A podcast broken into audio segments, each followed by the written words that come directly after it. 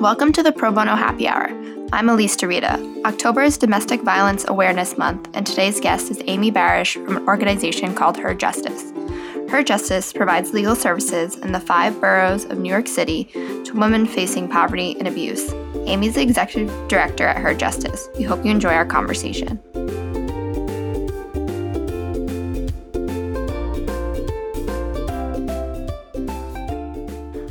Amy. Welcome to the Pro Bono Happy Hour. Thank you so much. So, to get started, let's just get right into it and tell us about your background and your journey to Her Justice. So, I am an attorney and I've always cared about women's issues.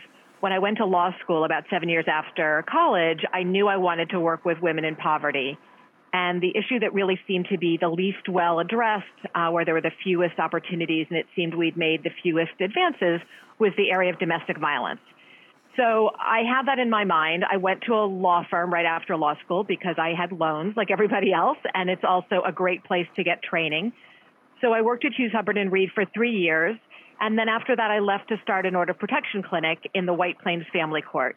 That's in Westchester County, which is just north of New York City.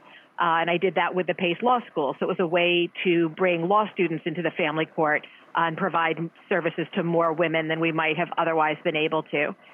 So doing that work was really interesting because when you start doing domestic violence work and you tell friends and colleagues, even those who are in the social justice sector, I find they often say things like, Oh, that's so nice of you to do that work. It must be really hard in this sort of like strangely condescending way. And what I would say to them all the time is, you know, it is hard, but not for the reasons you might think it's hard because the system is really a mess. The clients are amazing. They're really strong, determined women. Um, but very oftentimes, no matter how good a job you do as an attorney, you don't get for your clients what you really feel they deserve because the system is a really tough one to work within. So that experience, having run that clinic for about two and a half years, where we represented over 450 women every year, really led me to want to do policy um, and ultimately work in a place that can help individuals and make system change. So I left uh, the clinic. I had a couple different jobs, but I spent about 10 years in that time in government, both at the New York City Mayor's Office to Combat Domestic Violence, uh, helping to design and run the first Family Justice Center in Brooklyn, New York. And then I ran the New York State Office for the Prevention of Domestic Violence, having a statewide view on policy and practice for domestic violence victims. So, as I often say, my kind of checkered past makes sense in retrospect now that I'm at Her Justice, because at Her Justice, we provide legal services to women living in poverty in New York City by connecting them with volunteer attorneys from the big law firms. So, with my background in, you know, in a firm, having done family court work, working, working with victims of domestic violence and other women living in poverty, and working on the policy side at the city and state level, all of those uh, experiences really helped me support the great work of her justice. It's great that you like had this vision that you wanted to work with domestic violence and like you really stuck with it because I think not everyone has like this this is what I want to do and I know it and I'm going to go after it like have that path so that's really great that you had that. So I also read a little tidbit that you went to Brown and I am from Providence so I thought that was interesting. Excellent. Yes, I did go to Brown and I loved Providence. Yeah, I thought I was like, what a small world that like I always have these Rhode Island connections as it being such a small, small place.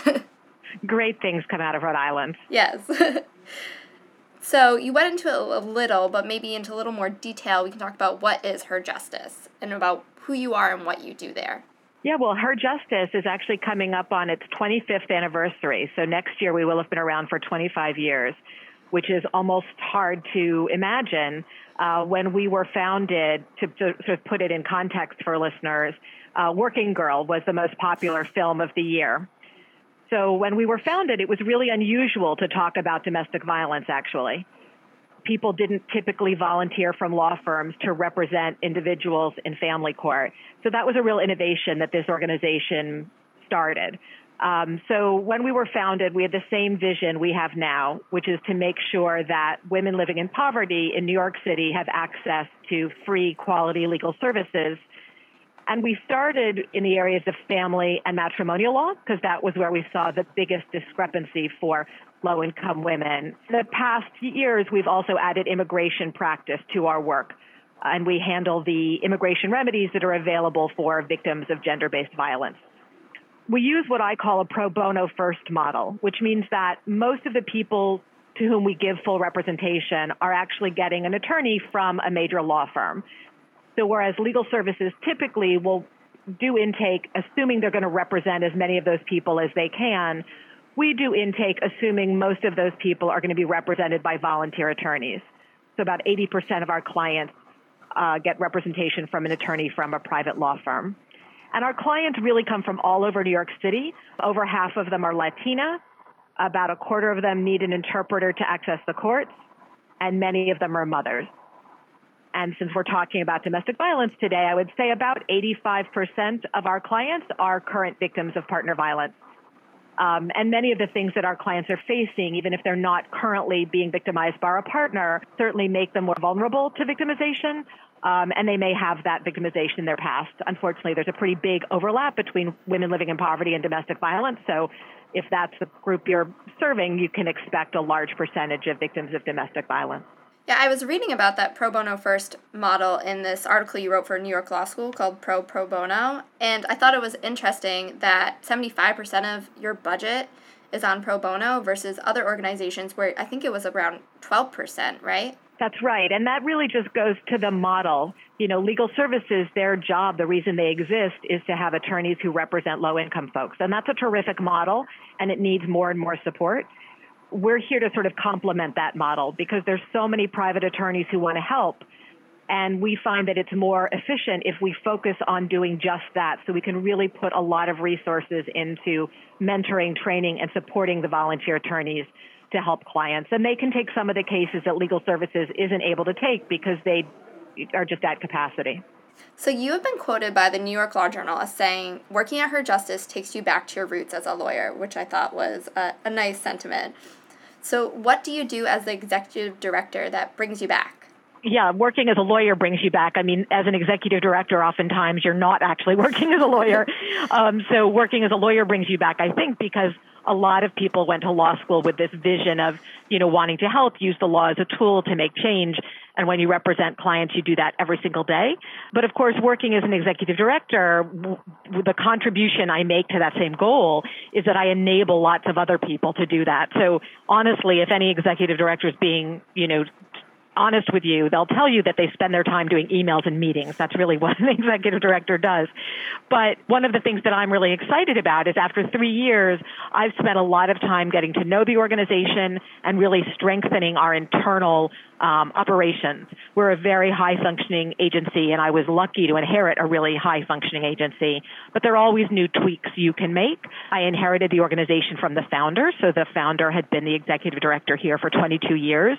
And whenever you bring in new set of eyes, you think of new ways of doing things, and the you know the field has changed over time. So it was a great time to really strengthen and think about how we might expand the organization. And what I'm looking forward to doing now is really getting out to promote the organization more.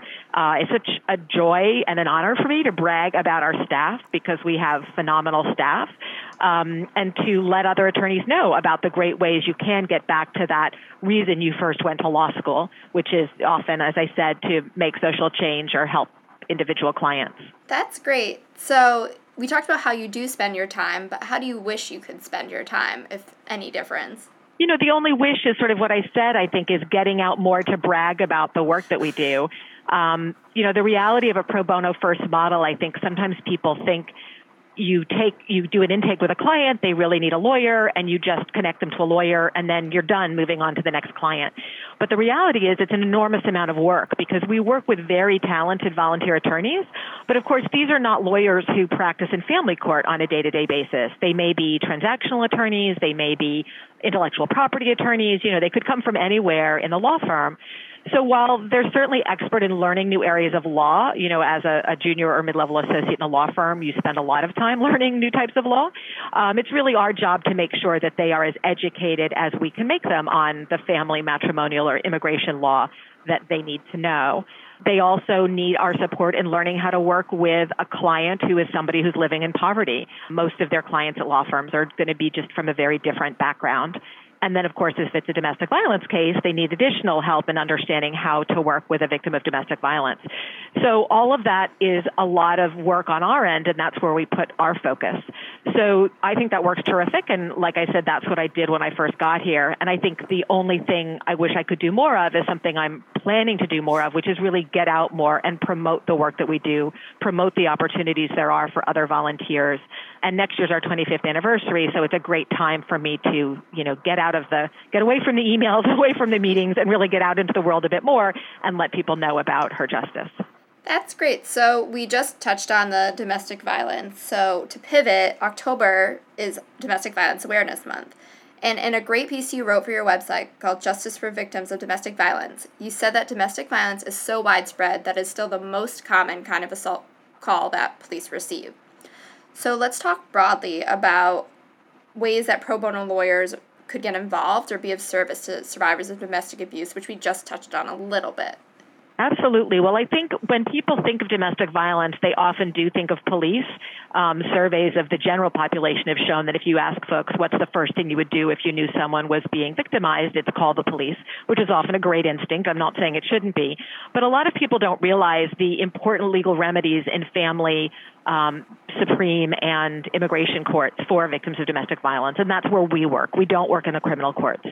So in New York, um, divorce is actually handled in Supreme Court, not in family court, unlike in some other places. So we do family court cases for victims of domestic violence. That can be an order of protection, which is a vital um, protective remedy for victims. And you can get an order of protection in criminal court, but typically only if there's been an arrest and a lot of our victims either haven't had police come to the incident for a variety of reasons, or they're not really interested in pursuing a criminal justice remedy. It may be because they're foreign born and they're uncomfortable working in the criminal justice system. It may just be that they don't want to see the father of their children arrested, but they'd like to see him stop hurting them. So there can be a lot of reasons why going for a civil order of protection is more appealing to victims of domestic violence. Um, so those are great cases for volunteer attorneys, and we often mentor on those. They are trials, or they can go to trial. Sometimes they'll settle within a court appearance or two.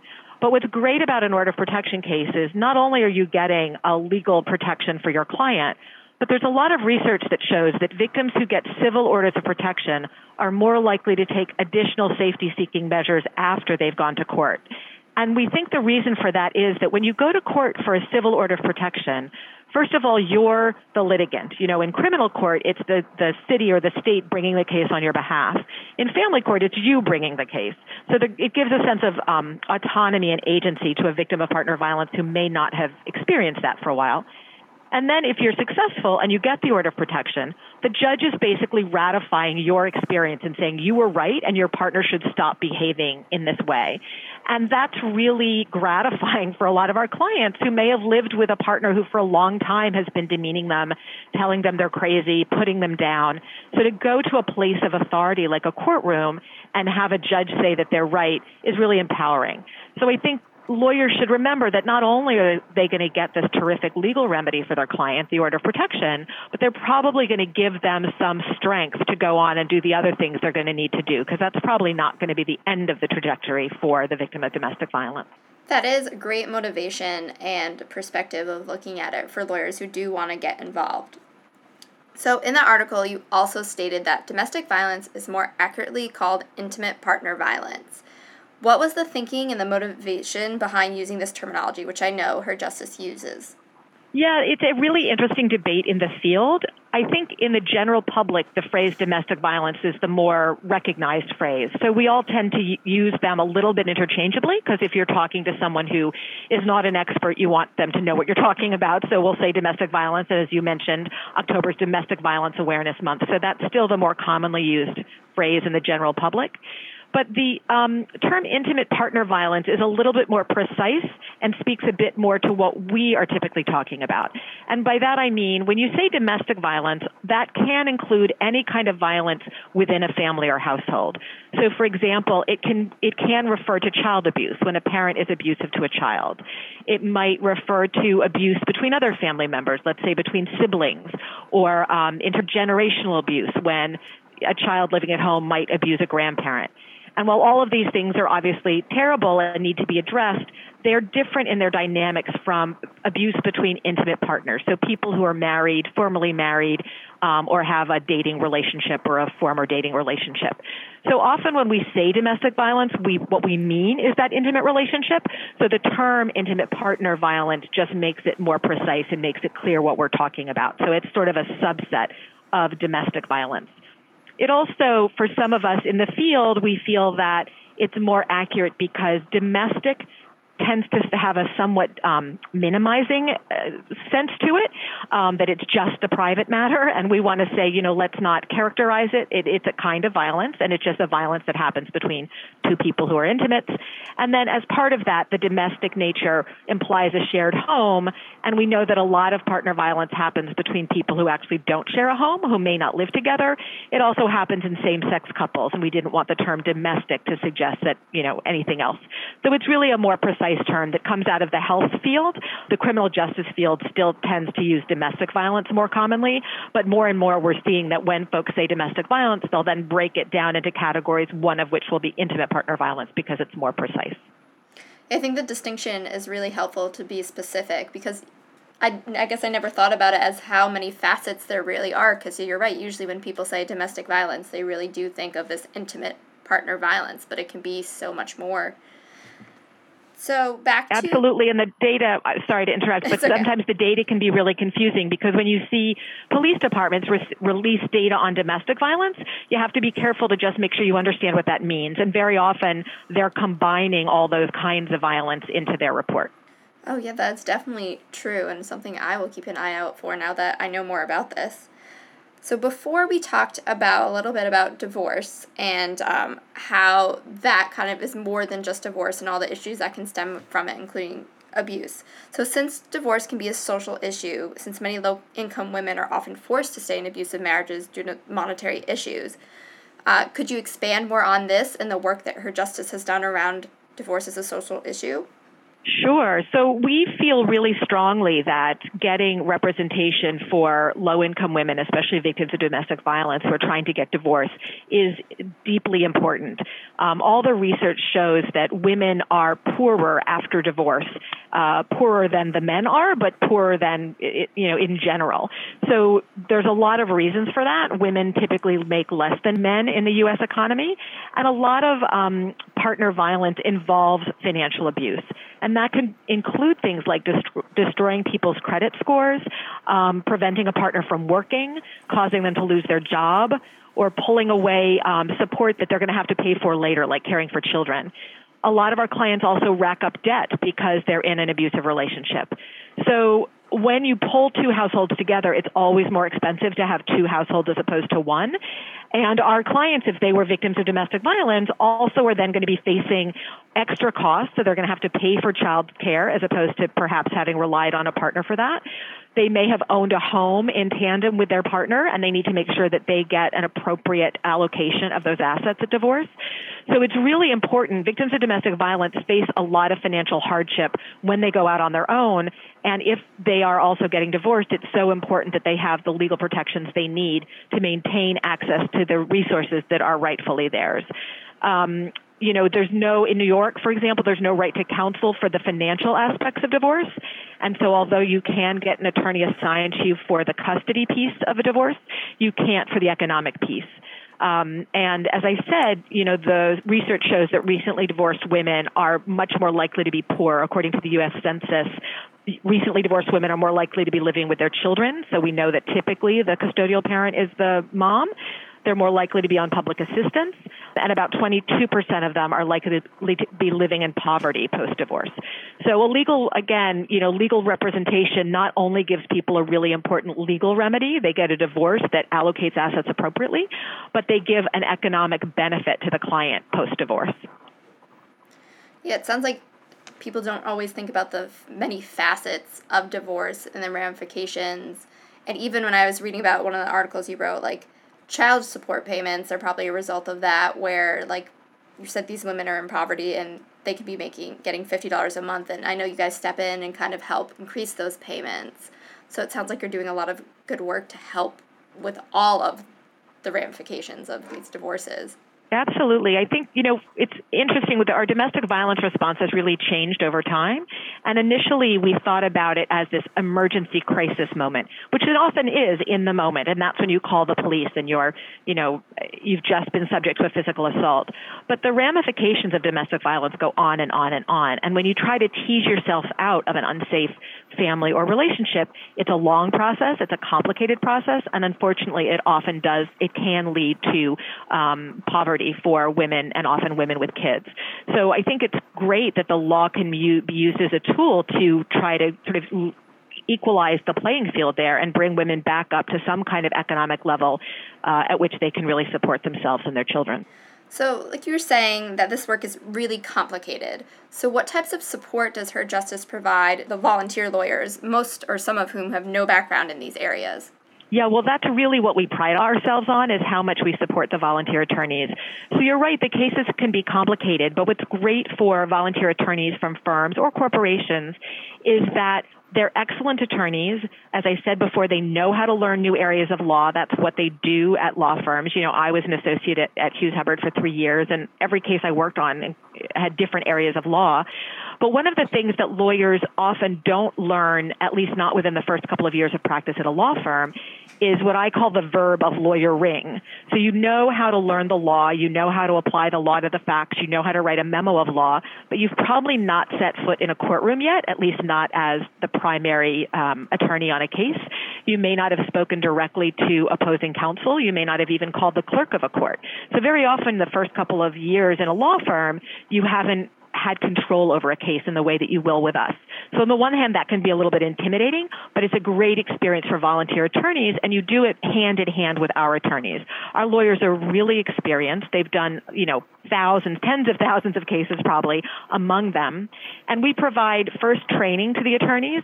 We provide ongoing mentoring. And by mentoring, I mean things like we'll review papers before they're filed. We'll have a phone call to strategize about strategy, about how to have a conversation with a client. We sometimes go to law firms directly to do Q&As if we've got a couple of attorneys at the same firm who have a similar kind of case. We might go in person to do a Q&A with them. And we really um, do a lot of our support for the attorneys by the screening we do up front because we make sure, we do our best to make sure that all the cases we place with volunteer attorneys have a client who's in a position to be able to work with that attorney to try to make the most positive um, experience for both of them going forward. So we really, because as I said before, we're this pro bono first model, the pro bono piece is sort of our bread and butter. We're able to put a lot of resources into supporting the volunteer attorneys. That's great. So you have another kind of way that attorneys at law firms can get involved. You have an externship program with some law firms. Could you tell us more about this program? Sure. So we have an externship program currently with four law firms, Willkie Farr, White and Case, Akin Gump, and Fried Frank and they send us associates, um, mid-year associates, usually third or fourth year associates, and they come and work with us full time for about four months.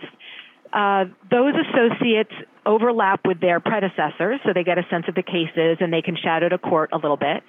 Each of them has at least one, if not two, supervisors here on staff. We also have an attorney who runs the entire uh, externship program and who's responsible for doing things like brown bag lunches around specific topics, bring in outside speakers, do case conferencing, and then because these firms have had externships with us for a while, the externs also have some support back at the firm and oftentimes will reach out to former externs to talk about cases. It may be the extern even worked on the case that they're working on. So those externs sit with us, as I said, for about four months, work with us full time, and they have a full Her Justice caseload. So it's terrific for us is obviously it expands our capacity. We're able to give those attorneys some cases that maybe are a little bit more complex than we might give to a volunteer who's back at their firm because the extern is sitting here with us and so we can really give them the most robust wraparound uh, support on those cases. And we hear from the firms that it's such a great opportunity for their litigators in particular to, as I said before, kind of learn the art of lawyering. These externs are handling a full caseload on their own with our support, but they're going into court on a regular basis. They become very accustomed to uh, getting clients ready for testimony, getting experts ready for testimony, working with opposing counsel, doing conferences on cases, and really understanding what it's like to be in charge of a case and strategizing about the best way to go forward on a case and then explaining that strategy to a client. So, although the firms typically don't take family court or divorce cases, that kind of skill, strategizing, thinking about the case, working with opposing counsel and clients, those are obviously skills that any lawyer needs to have. So we've heard from most of the um, partners at the law firms that have these externships with us that the externs come back to the firms much more mature attorneys after four months with us. So it's really kind of a win-win. You know, we are, it's great for us because we, as I said, can expand our capacity, but the firms find that they get a very sort of robust learning curve when they're here with us, so the associates come back to the firm really ready to go on a much higher level. That sounds like an amazing experience for everyone involved because as a lawyer, you can kind of explore all these areas of law that you probably don't get to do on your day to day and give back for I mean months at a time, which is nice to give your like full focus on something that like you said you might otherwise not be able to do normally. Exactly. And they, you know, I talk to all the externs when they join us and when they leave. And that's really what they say is that it's just a, a time to focus a little bit on getting that, that feeling and getting the feedback from the clients. Um, I will put in a plug too that every now and then, I can't, I won't overpromise, it's not always, but every now and then our externs actually make law. So we had one pretty long case that a series of externs handled.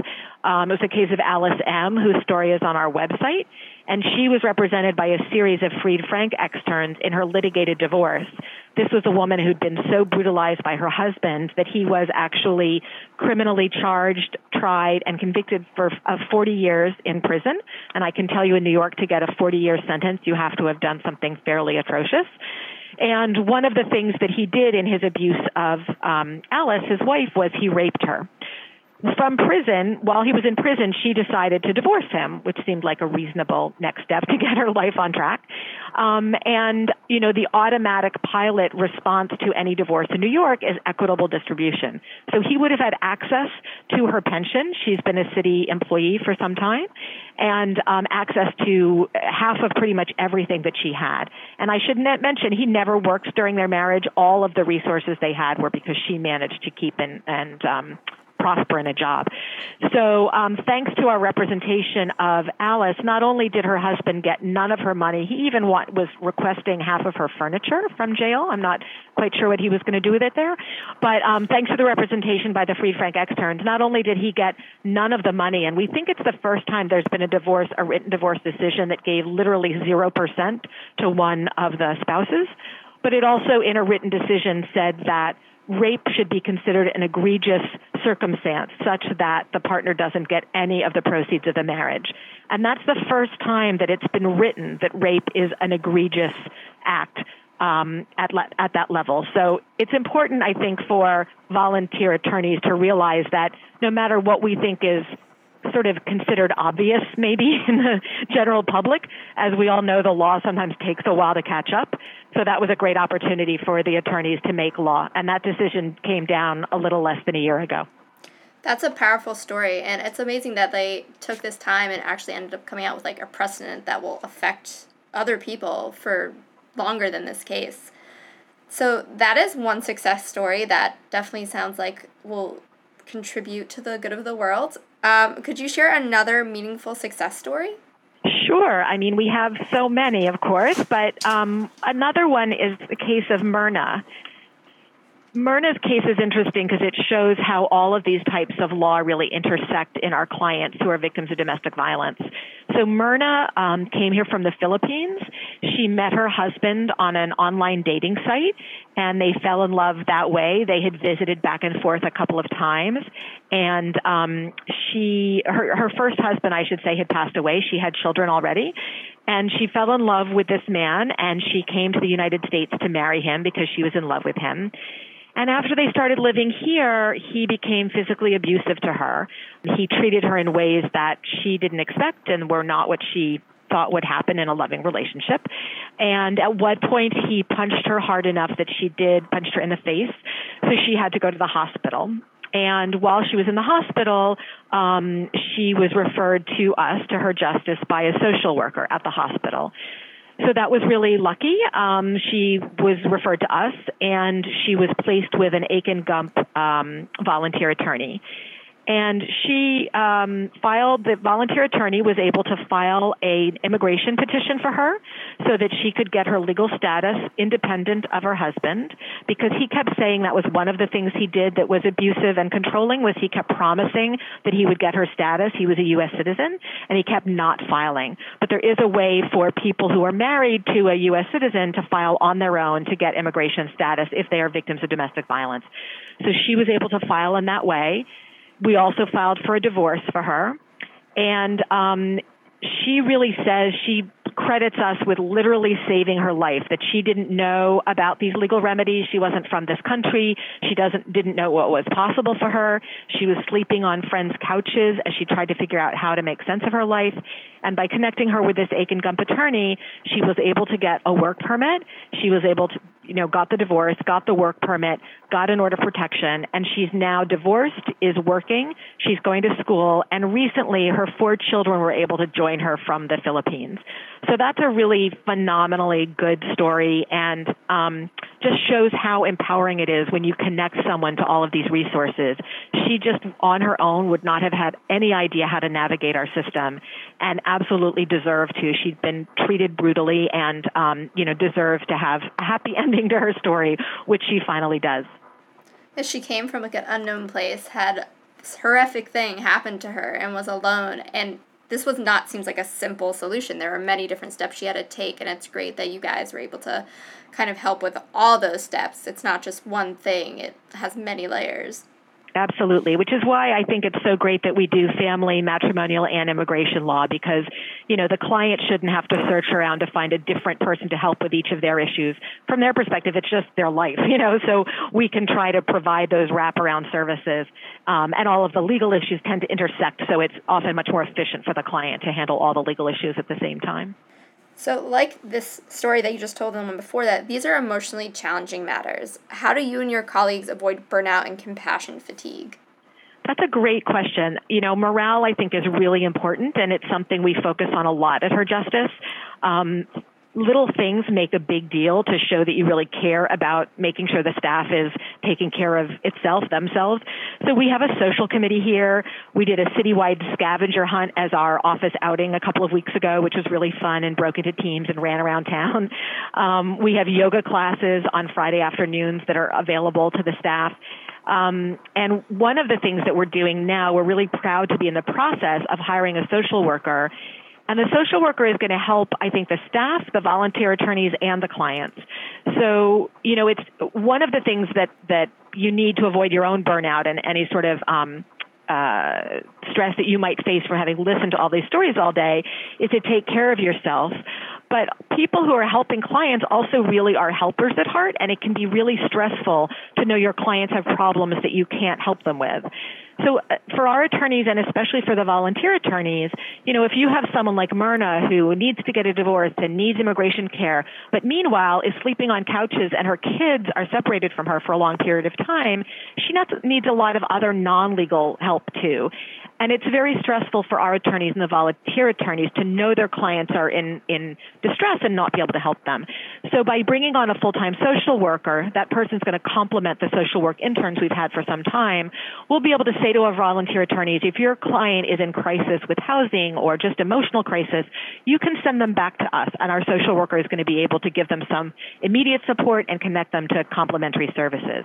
So that's going to be a really important complement, I think, to the things that we do to support our own attorneys here, the kind of um, self care that we really promote within the office.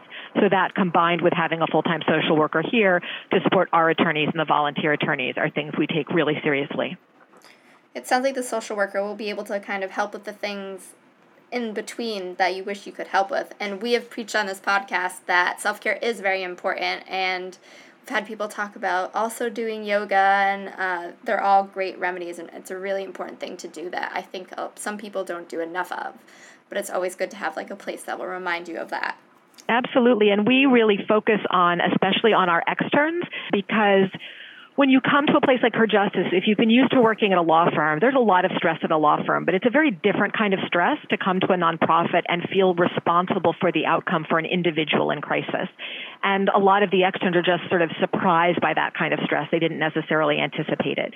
So a big part of our ex- externship project is really checking in with our externs to make sure that they're okay, letting them know of the self-care opportunities we have here at the office because they're of course available to all of the externs as well.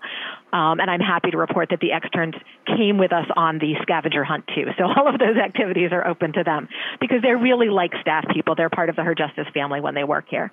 Great. So since you've been at Her Justice since 2014, what has changed the most? Well, what has changed at Her Justice is that, as I said, next year's our 25th anniversary, and some of the things we've really been focusing on are trying to stay as cutting edge for the next quarter century as we were for our first quarter century.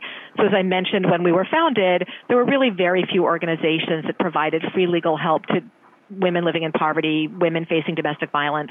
And we're going to continue to do that work because unfortunately there's still a lot of need, but also trying to think about what can we do going forward that is as cutting edge. So that's why you're hearing me talk a lot about focusing on the economic benefits of legal representation because we think there's a lot of room for growth there. Um, in it's both a real need for our clients, but also a place where volunteer attorneys have not gone as often. Um, we're looking at bringing in financial advice for our clients to complement the legal services.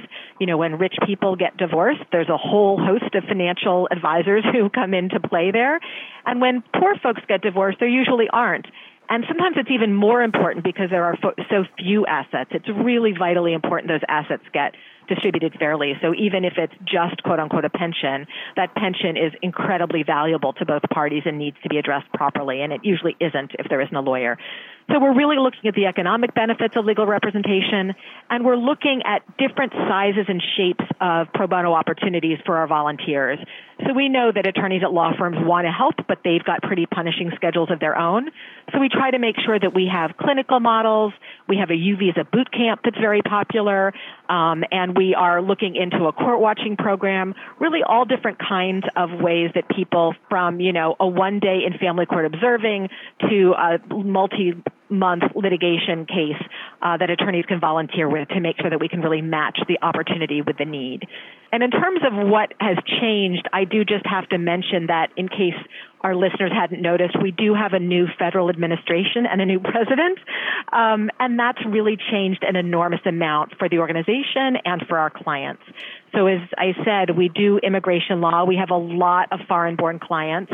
Not all of them come in as immigration law clients necessarily. They may be immigrant clients who are, you know, litigating in family court. Um, but all of this uncertainty around immigration law has really wreaked havoc in a lot of um, for a lot of our clients. And we've been as responsive as possible. We're doing a lot more community outreach and education to make sure folks know the status of the law.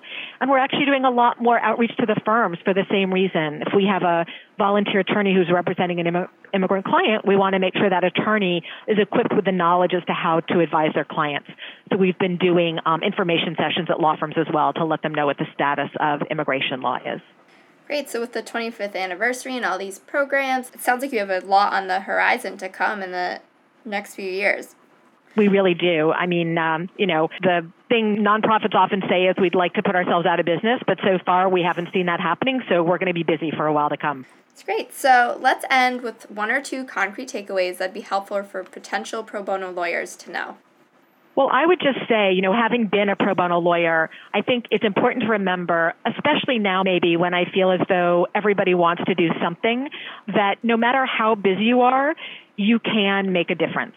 It can feel really overwhelming to be a junior associate at a law firm and your schedule's not always your own, but there are all sorts of pro bono opportunities from litigation to memos of law to one day clinics. So don't think that there's nothing you can do. There's always something you can do. And then, as we were talking about before, I think an important takeaway is just remember you're not in it alone. That volunteering to do pro bono can feel intimidating because it's taking you out of your comfort zone. But there's so much legal, emotional, and strategic support that we can give you here at Her Justice if you want to take a case. You're not in it alone. You'll probably find colleagues at your own law firm. You may find colleagues from law school that are at different law firms, and you'll certainly find all of us here to support you with any challenge you might face doing a case. So you have time, you can make a difference, and we're here to support you uh, as you volunteer. Those are great takeaways. So just wanted to thank you for joining us on the Pro Bono Happy Hour. Thank you so much for having me. As I said, I really love talking about our work and talking about the great changes Her Justice makes for its clients.